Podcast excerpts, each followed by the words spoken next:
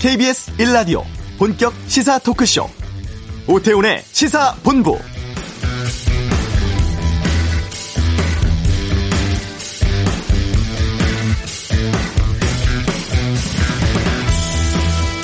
코로나19 신규 확진자 수가 70명 나와서 이틀 연속 두 자릿수를 기록했습니다. 수도권 발생 확진자 수는 50명 아래로 내려갔고 이 수치는 지난 8월 13일 이후 39일 만입니다. 지난주와 비교해서 확진자 수 감소 추세에 있습니다만 또 주말 검사 수가 적은 영향도 있는 것으로 보입니다. 그리고 한 달 가까이 원격 수업 진행을 해왔던 수도권 지역의 학교 등교 수업이 오늘 재개되었습니다. 지난달 26일 코로나19 확산세에 따라서 고3 제외하고 수도권 모든 학교의 등교가 중단된 지 26일 만인데요. 하지만 모든 학생이 동시에 등교하지는 않고 하루 등교 인원 제한을 하고 다음 달 11일까지 원격 수업과 병행해 진행한다고 하죠.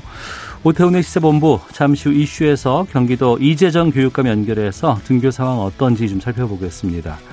수도권 일부 지역에서 깡통 전세가 등장을 했다고 하는데 이건 경제브리핑에서 다뤄보고요. 9.19 평양 공동선언 벌써 2년 지났습니다. 최근의 상황 또 11월 대선 앞둔 미국 분위기 2부 외교전쟁에서 알아보겠습니다. 월요일 시사구말리 민주당 김홍걸 의원 제명 또 국민의힘 박덕흠 의원 피감 기간 수수 의혹 등 민감한 정치 이슈에 대한 다양한 의견 듣겠습니다. 오태훈의 시사본부 지금 시작합니다. 네. 원격 수업 해왔던 수도권 학교들 오늘부터 등교 수업 다시 시작을 했습니다. 하지만 밀집도 좀 최소화하기 위해서 분산해서 수업 진행할 계획이라고 하는데 학교 현장 어떤지 또 오늘 등교는 잘 됐는지 좀 여쭤보겠습니다. 이재정 경기도 교육감 연결하겠습니다. 안녕하십니까? 네, 안녕하세요. 예. 수도권 지역의 학교가 이제 오늘부터 등교 수업 재개했습니다. 또 등교 수업 하게 된 결정된 배경부터 좀 말씀해 주시죠. 우선 어, 2단계로 어, 어느 정도 어, 코로나 바이러스 상황이 좀 안정적으로 가고 있다는 완화됐기 때문이고요. 예. 또 하나는 지난 14일 날 어, 교육부 장관과 시도교육감들이 모인 그 협의회에서 어, 강력하게 어, 대면 수업을 좀 강화해야 된다 이런 음. 요청을 받아들여서 네. 결국 오늘 이렇게 전체적으로 어, 등교 수업을 실시하게 됐습니다. 네. 하나씩 좀 여쭤볼 텐데요. 보니까 유치원, 초등학교, 중학교는 전체 학생의 3분의 1, 그리고 고등학교는 3분의 2 이내로 인원을 제한한다고 들었습니다. 학교 현장은 어떻습니까? 방역 대책 잘 지켜지고 있을까요? 네, 오늘 저 경기도에는 모두 유초, 중고, 특수학교까지 다 해서 4,610개 교가 있는데요. 네. 이 가운데 한 학교, 어, 네, 한 학교만 빼고는 다, 어, 저 전체적으로 어, 등교 수업을 하면서 원격 수업을 합니다. 음. 다만 이제 한 학교는 학생 하나가 확진자가 나왔어요. 아이고, 예. 그래서 이 학교는 그냥 오늘 하루를 일단 어, 전체적으로 등교 수업을 하지 않, 아, 저, 원격 수업으로만 다 하는 걸로 그렇게 조치를 했죠. 예. 네. 아무래도 수업뿐만 아니라 이제 방역에 필요한 학교의 인력도 중요할 것 같은데 그 부분은 잘 해결되고 있습니까? 네, 1학기 때는 우리가 한시적 사업으로 그 인력을 확보해서 모두 4,484명이 경기도에서 이제 그 방역 활동을 맡았었는데요. 네. 2학기 와서는 지자체 방역 활동 인력을 지원받아가지고요. 음. 어, 지난번보다 좀 작지만, 어, 3,964명을 지원받아서, 네. 어, 현재 그 방역 활동을 하고 있고요.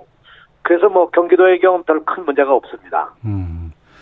뭐 특정 학년을 얘기해서 좀 그렇습니다. 요즘 고3들이 워낙에 힘들다는 얘기를 참 많이 들었어요. 재수생하고 비교해봐서 학습 격차도 많이 있다고 하고 또 그동안 학교를 많이 못 갔었는데 지금 고3은 어떤 상황입니까? 네, 맞습니다. 고3은 사실 그 대학 입시를 앞두고 있고, 더구나 그, 어, 네, 원격 수업을 처음 시작해서 거의 1학기, 2학기를 다 원격 수업으로만 해왔기 때문에, 네. 어, 어떤 의미에서 보면 재수생들보다 좀, 더, 더, 이, 저, 좀, 더좀 못하지 않겠냐, 이런 음. 우려들도 있고요. 네. 그래서 사실 고3에 대해서는 그동안, 어, 예, 이, 이 전체적으로 대면 수업으로 다 해오다가, 음.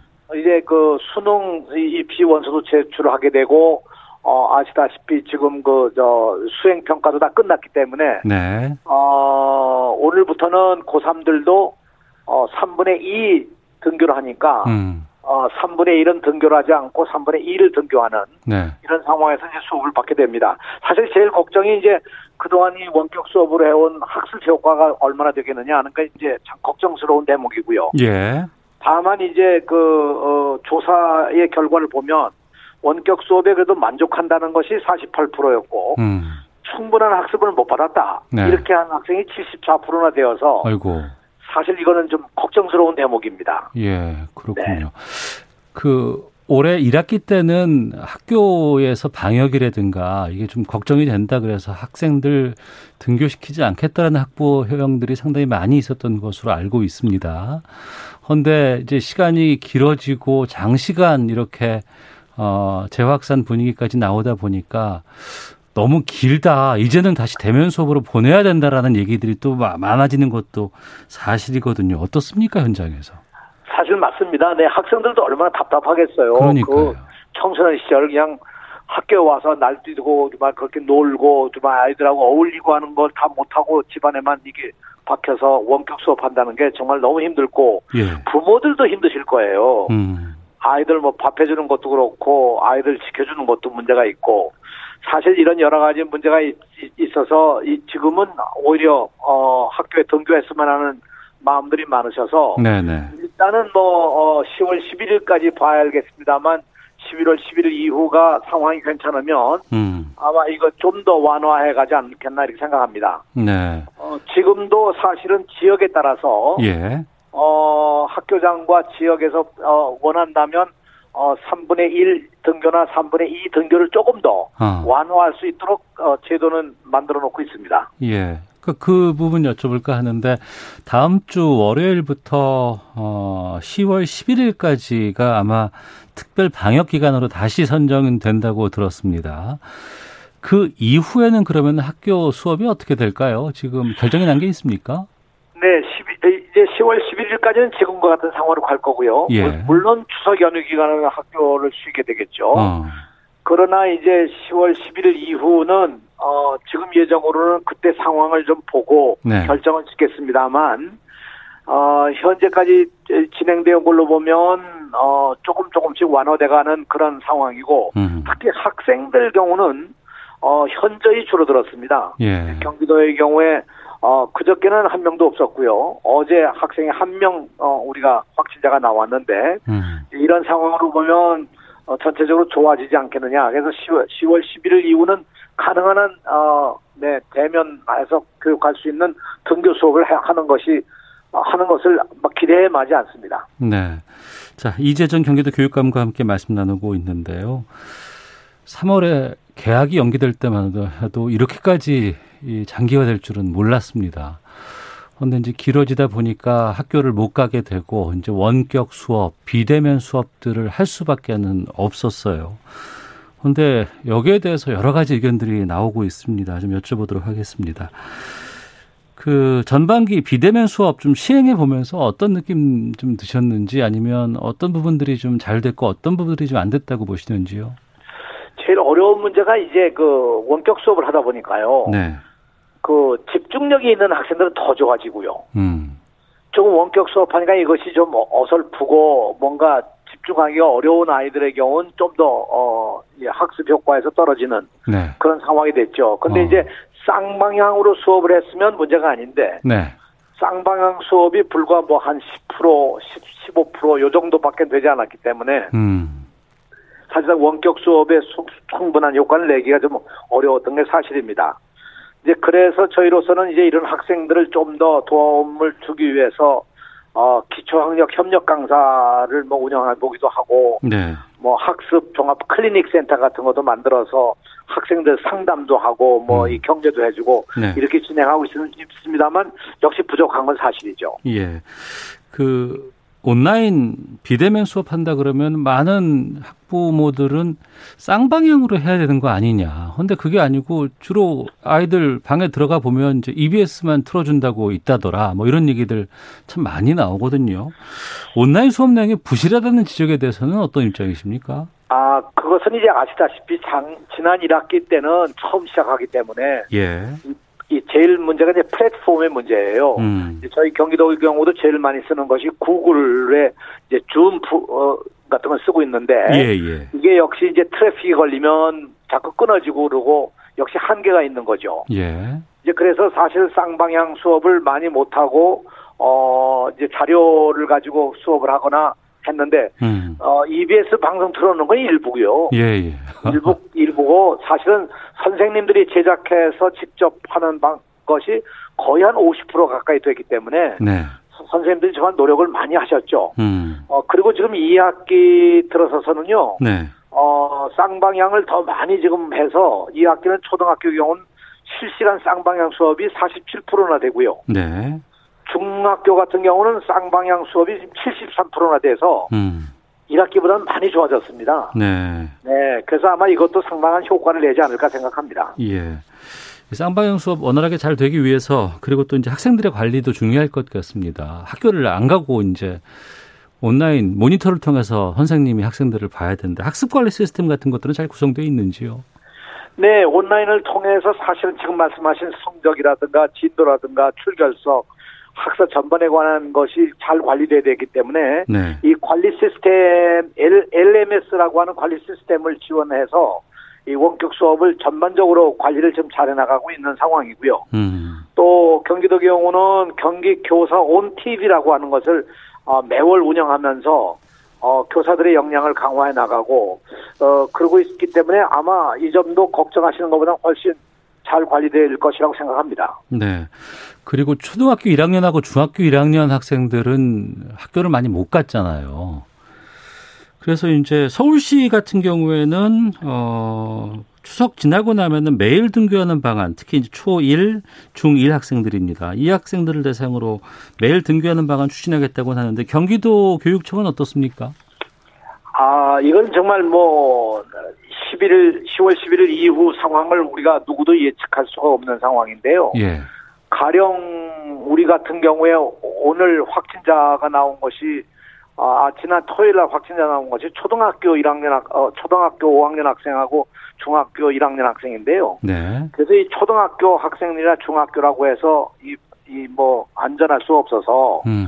사실은 이건 추석 연휴 끝나고 나서 상황을 봐야 아, 결정할 수 있을 것 같습니다. 네. 다만 이것을 전면적으로 시행한다기보다도 네. 상황을 보고 어, 이, 이 결정할 일인데요. 학생들도 사실 이게 혼란스러워요. 예, 예. 예. 어, 어느 날은 학교 가고 어느 날 학교 안 가고 이런 것도 참 혼란스럽고 어. 그래서 사실은 선생님들도 이, 이런 그 수업 준비 이두 배로 힘든 거죠. 예. 온라인 수업 준비해야 되고 어. 대면 수업 준비해야 되고. 예. 그 선생님들도 보통 어려운 게 아닌데 음. 아무튼 이거는 이 11일 이후에 저 결정할 일이라고 생각합니다. 네. 만약 학교에서 확진자가 발생을 하면 어떻게 됩니까? 어, 지금 매뉴얼에 의해서 확진자가 나오면 그 학교는 이- 일단 방역에 들어가고요. 예. 어, 모든 학생들은 그 원격 수업으로 받게 되죠. 음. 네.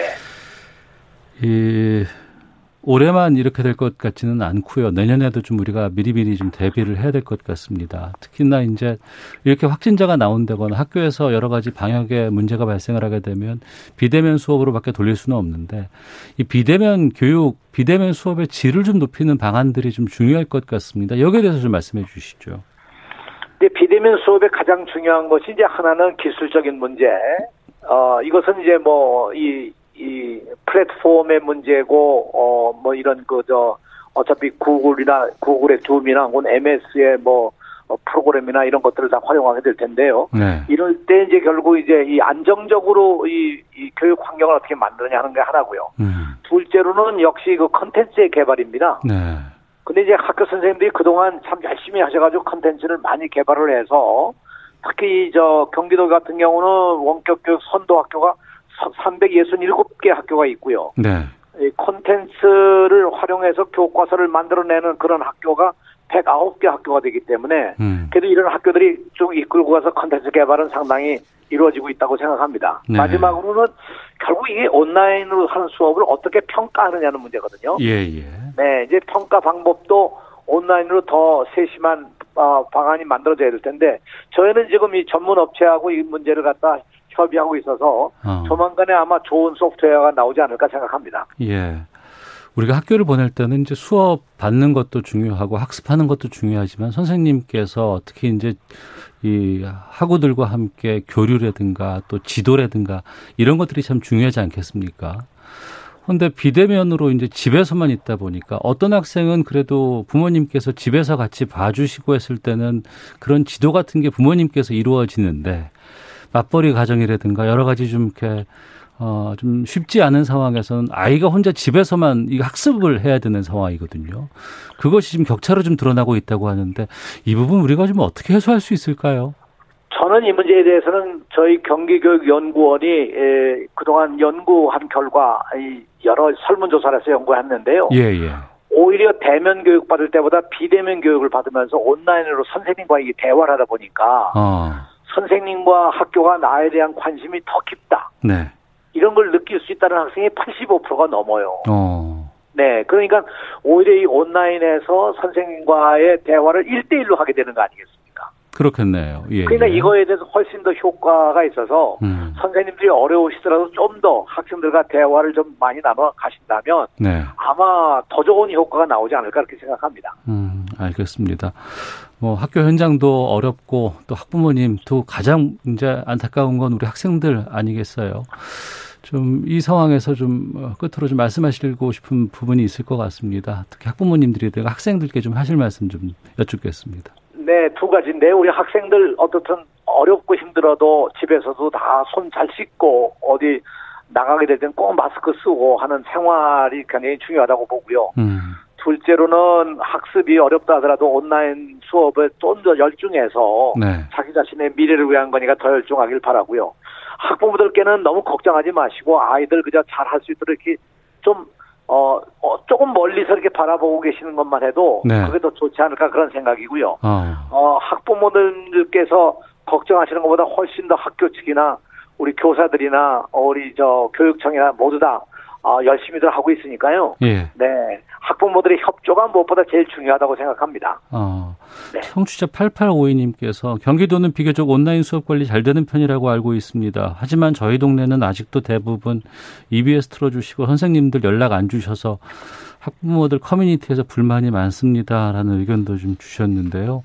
또 0324님은 대면 수업 재개요. 학생들이 무증상 확진자일 가능성이 높고 다른 나라에서도 확진자가 뭐 늘어나는 추세인데 대면 수업을 하다니요라고 대면 수업에 좀 거부감 느끼시는 분들도 좀 계시는 것 같습니다. 알겠습니다. 아 그리고 지금 경기도 교육감이시니까 요거 하나만 짧게 좀 확인하고 좀 마칠까 하는데 네. 아동 성범죄자인 조두순 씨 출소가 이제 90일도 채 남질 않았습니다. 네. 뉴스를 보면 이제 안산으로 간다고 하는데 이 지역에 계신 학생들 학부모들의 불안감이 커지고 있다고 하는데 이건 네. 어떻게 보고 계세요?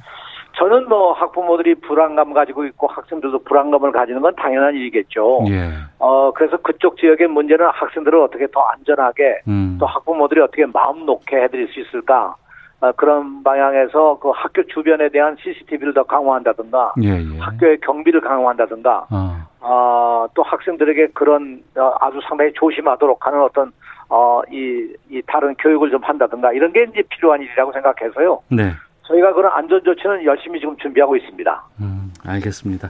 말씀 네. 여기까지 듣도록 하겠습니다. 고맙습니다. 네, 안녕히 계십시오. 예, 감사합니다. 지금까지 이재정 경기도 교육감 연결해서 말씀드렸습니다. 이어서 이 시각 교통 상황 살펴보고 헤드라인 뉴스까지 듣고 오겠습니다. 교통정보센터 오수미 리포터입니다. 네, 이 시각 교통정보입니다. 오늘도 고속도로에서는 작업을 하는 곳들이 많고요. 또 사고와 고장난 차의 여파도 따르고 있습니다. 지금 경부 고속도로 부산 방향 동탄 분기점 부근 5차로에서 승용차 관련한 사고가 났고 처리를 하면서 막히고 있습니다. 같은 부산 쪽 한남대교에서 양재, 죽전에서 수원 쪽으로는 교통량이 많아 밀리고요. 오산에서 남사까지는 작업의 영향으로 속도가 떨어져 있습니다. 중부 고속도로 남이 쪽으로는 서청주 부근 2차로와 갓길에 걸쳐 대형 화물차가 고장으로 서 있습니다. 3km 구간에서 지나기가 어렵고요. 이 밖에 서울 시내에서도 올림픽대로 잠실 쪽으로 영동대교 부근 3차로에서 추돌 사고가 발생했습니다. 뒤쪽 한남대교부터 막히고 있고요. 내부순환로 성산 쪽으로도 홍제 램프 부근 3차로에 고장난 차가 멈춰 서 있어서 지장을 받아 정체입니다. 지금까지 KBS 교통정보센터였습니다.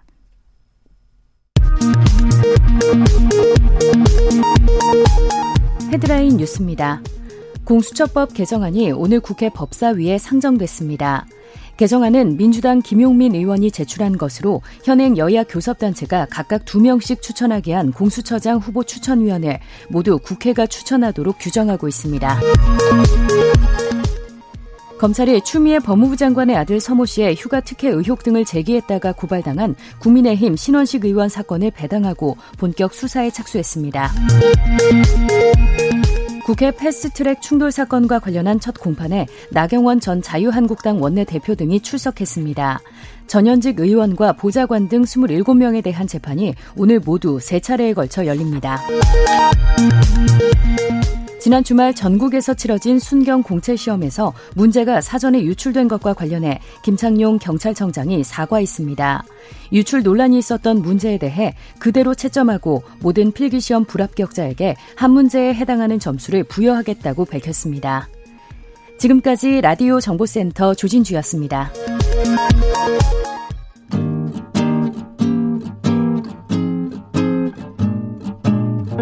KBS 1라디오 오태훈의 시사본부 여러분의 참여로 더욱 풍성해집니다.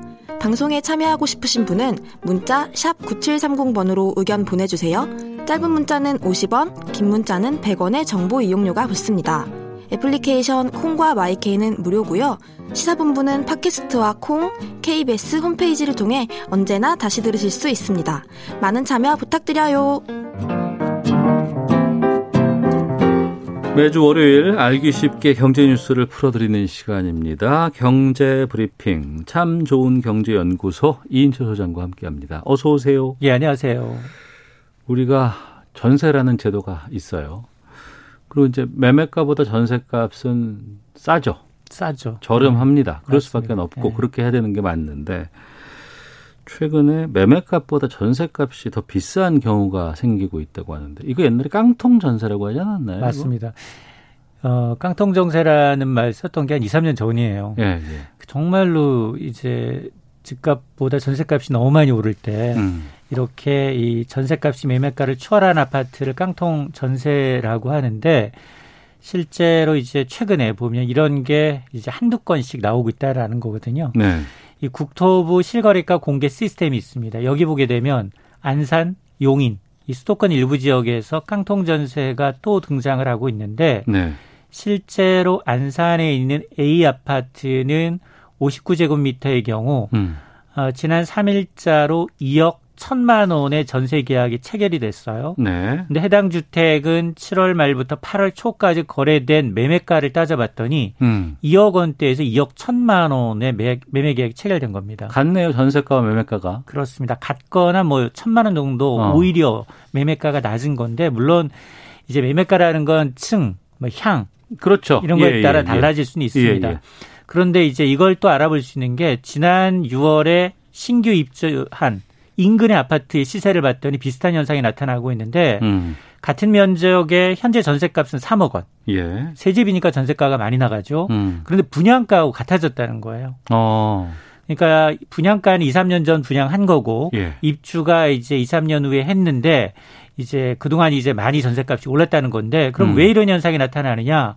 이유는 사실 좀 복잡 복합적입니다. 우선 이제 임대차법이 시행된 이후에 이제 전세 물량이 굉장히 부족해지는 건 맞고요. 네. 또 그다음에 이 정부가 잇따른 규제를 내놓으면서 최근에는 이제 아파트 매매 가격이 뛴 건 아니에요. 음. 매매 가격은 다소 진정되고 있는데 전세 가격은 지금 1년 넘게 오르고 있다라는 겁니다. 네. 이외에도 정부가 지금 3기 신도시의 사전 청약을 내년 하반기부터 시작을 하겠다라고 밝혔거든요. 그러다 보니까 이제 대기 수요자들은 자연스럽게 그 사이에는 전세를 눌러 살아야 합니다. 음. 뭐 이런 현상이 이제 복합적으로 맞물리고 있는 건데 이처럼 아니 그러면 실수요자 입장에서 어 전세가가 더 비싸고 매매가가 싸게 되면 네. 혹하게 돼요. 어. 야 차라리 예. 전세값 다 주지 말고 어. 매매로 돌아서 버려. 예. 이런 수요가 약간 있을 수 있고요. 어. 또한 케이스는 아니 지금 워낙 거래 자체가 없거든요. 거래 자체가 급감했기 때문에 아 나중에 좀 더 매매가는 떨어지지 않겠어? 음. 전세가는 확정적이지만 예, 예. 매매가는 유동적이기 때문에 아, 매매 가격이 더 떨어질 것이다라는 기대감 속에 아예 음. 전세를 더 눌러 살려는 이런 경향이 짙어지고 있습니다. 몇 년 전에 보면은 서울과 수도권은 뭐 한 50에서 70% 집값에 이게 이제 전세가 정도 됐었고 특히 이제 특정 지역 같은 데로 내려가 보면은 매매가와 전세가가 붙어 있는 경우가 있었어요. 맞습니다. 그럴 때는 이제 우선은 들고 나는 사람들의 수요가 많을 때라든가 아니면 인근에 뭐 재개발이 있다거나 이런 전세 수요가 급증하는 데만 좀 유독 그랬었는데 지금 상황에서는 매매는 정체돼 있고 전세값은 전세가. 꾸준히 오르고 있다고요? 예, 그러다 보니까 이제 이런 현상이 나타나고 있는데 실제로 이제 서울 아파트의 전세값 상승률은 굉장히 높습니다. 예. 5년 만에 최고치를 경신하고 있는데요. 음. 아, 민간 이 부동산 조사 업체인 부동산 124가 아, 실제 이 계약된 전세 계약건 그리고 회원 중개업소를 통해서 받은 적정 시세 그리고 자체 조사를 통해서 분석해 보니까 아, 지난달 말 기준 서울 아파트의 전세 가격은 올 초보다 네. 5.9%가 오른 겁니다. 어.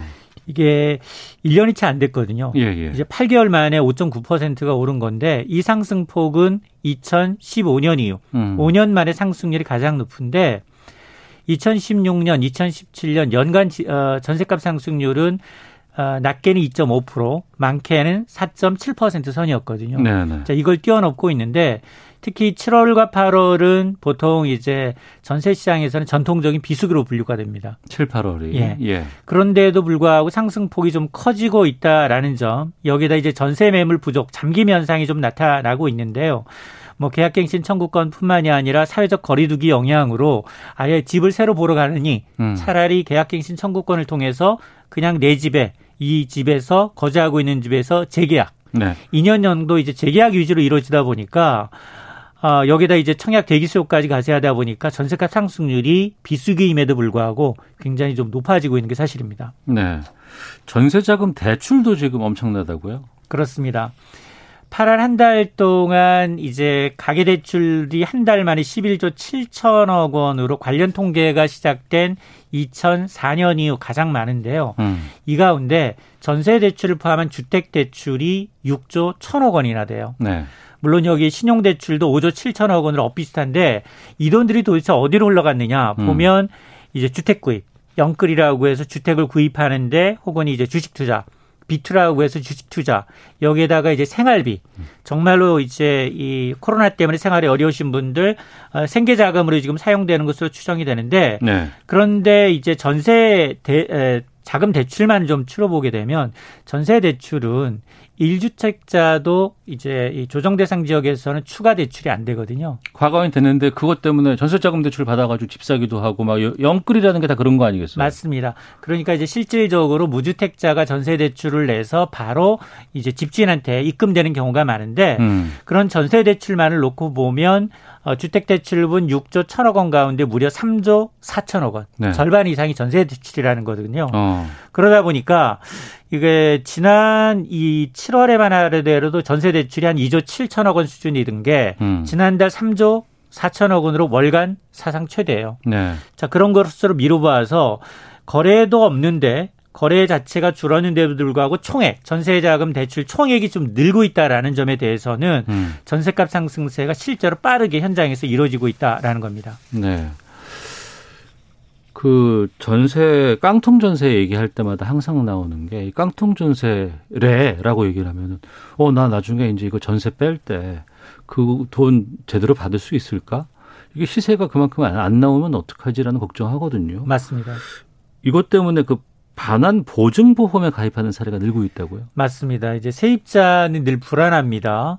2년 혹은 지금 뭐 4년 후에 과연 내 전세 보증금을 온전히 돌려받을 수 있느냐. 음. 이것 때문에 이제 내 전세금은 내가 지킨다. 실제로 이제 집주인 눈치 보지 않고 전세금을 지키는 방법이 바로 전세금 반환 보증 보험이라는 상품이 있습니다. 네. 이 상품이 이제 주택도시보증공사가 2013년부터 이 상품을 팔기 시작을 했는데요. 어, 전세 반환 보증이라는 건 아파트의 경우에는 전세 자금의 연 1, 2, 8% 정도의 이제 수수료를 내게 되면 네.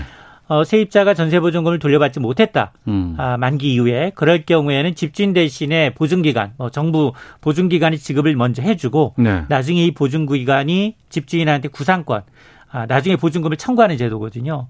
그런데 문제는 뭐냐? 실제로 집주인 대신에 국가가 세입자한테 돌려준 전세 보증금이 역대 최대를 기록하고 있습니다. 그래요? 예. 어. 아, 주택 도시보증공사에 따르면 이 전세보증금 반환 보증의 대위 변제라는 게 이게 국가가 대신해서 집주인 대신해서 예. 세입자한테 내준 금액인데 이 금액이 올 들어 8월까지 1,500여 가구 3천억 원이 넘었었습니다. 음. 지난해 총액이 1,300여 가구 2,800억 원을 이미 넘어선 건데요. 네. 이 상품이 2013년 9월 이후에 출시됐는데 이 대위 변제 금액 국가가 대신해서 집주인을 대신해서 어, 전세금을 내주는 게 실적 집계된 2015년 이후 매년 증가 추세를 보이고 있다라는 겁니다. 음. 그러니까 이제 전세값 하락에 대한 세입자의 불안이 그만큼 가중되고 있다라는 건데요. 네.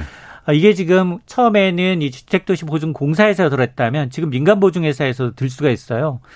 지금 주택도시보증공사와 SGI 서울보증 같은 데서 팔고 있는데 음. 주택도시보증공사는 보험료가 저렴한 대신에 전세가가 7억 원 이하인 경우만 네. 가입이 가능하고 어. 반면에 이제 민간 이 SGI 서울 보증의 경우에는 수수료가 조금 더 비싼 대신에 네. 전세 가격에는 제한이 없습니다. 음.